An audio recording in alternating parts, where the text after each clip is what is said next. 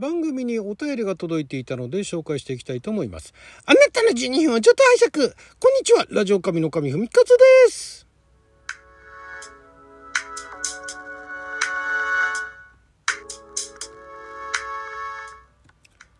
えー、久しぶりに番組にお便りが届いていたので紹介していきたいと思います。ラジオネームストップモーションオンデジさんありがとうございます。お久しぶりですね。えー、今年の最高ライブショー、えー、何度も聞きたい収録賞あとなんか一つねいただきました。ありがとうございます。なんかまたそういうのやってんですね。ラジオトークがね今ね。全然そこら辺今気にしてませんでしたけども、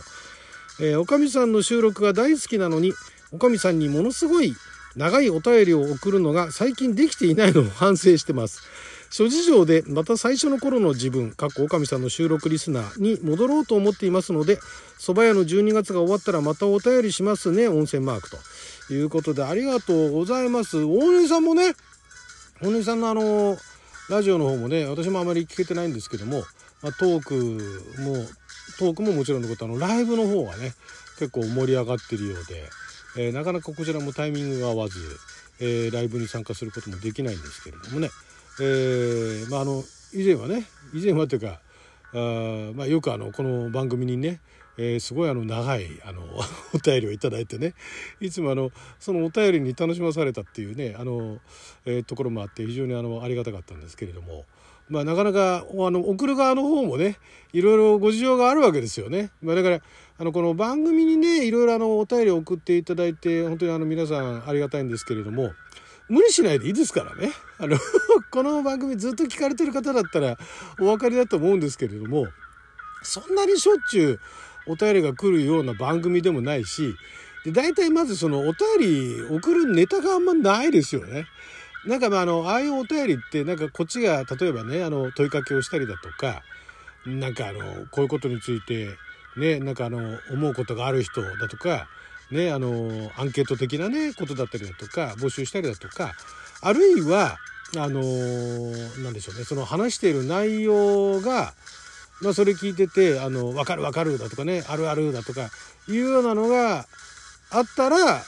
送るわけじゃないですか。それ以外ってあんま送んないですよね。あの、送るきっかけみたいなものが、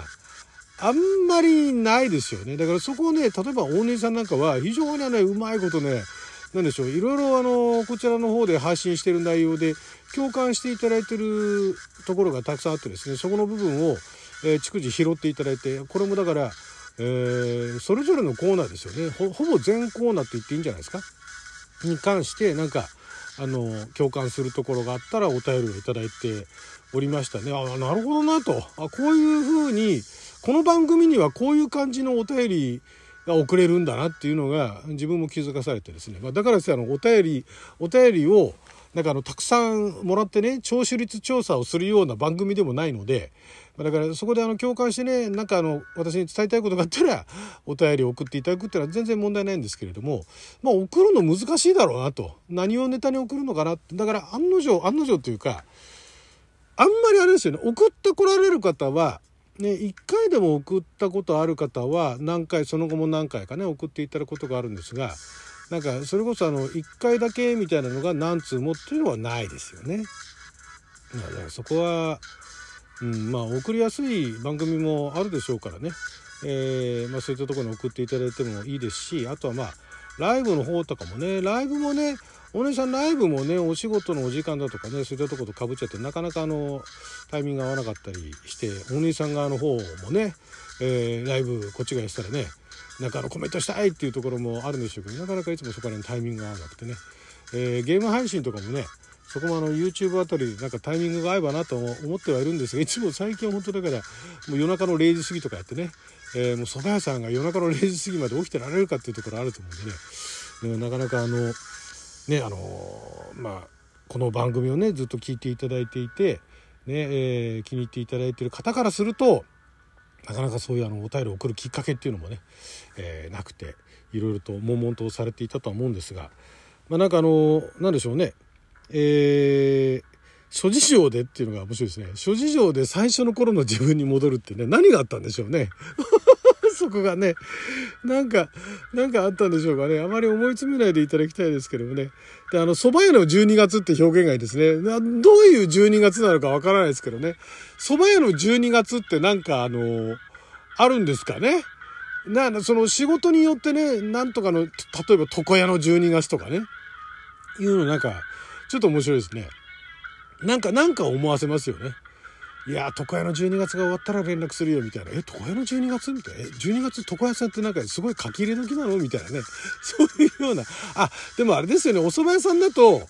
蕎麦屋の12月一番有名なのは、あの、年越し蕎麦ですよね。12月31日とかね。お前らそんなに来なかっただろうみたいな人がね。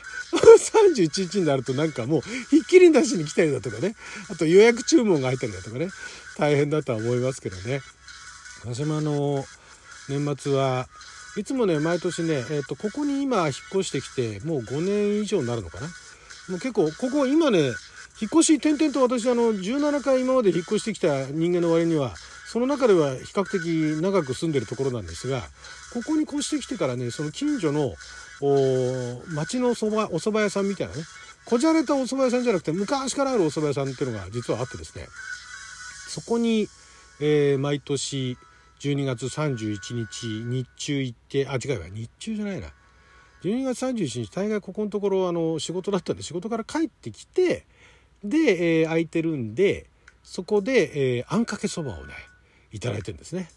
このあんかけそばそこのあんかけそばがすごい私好きで他のお蕎麦もいろいろ食べたことあるんですがあんかけそばに出会ってうわなんだこれはっていうのがあったんであんかけ好きなんですけども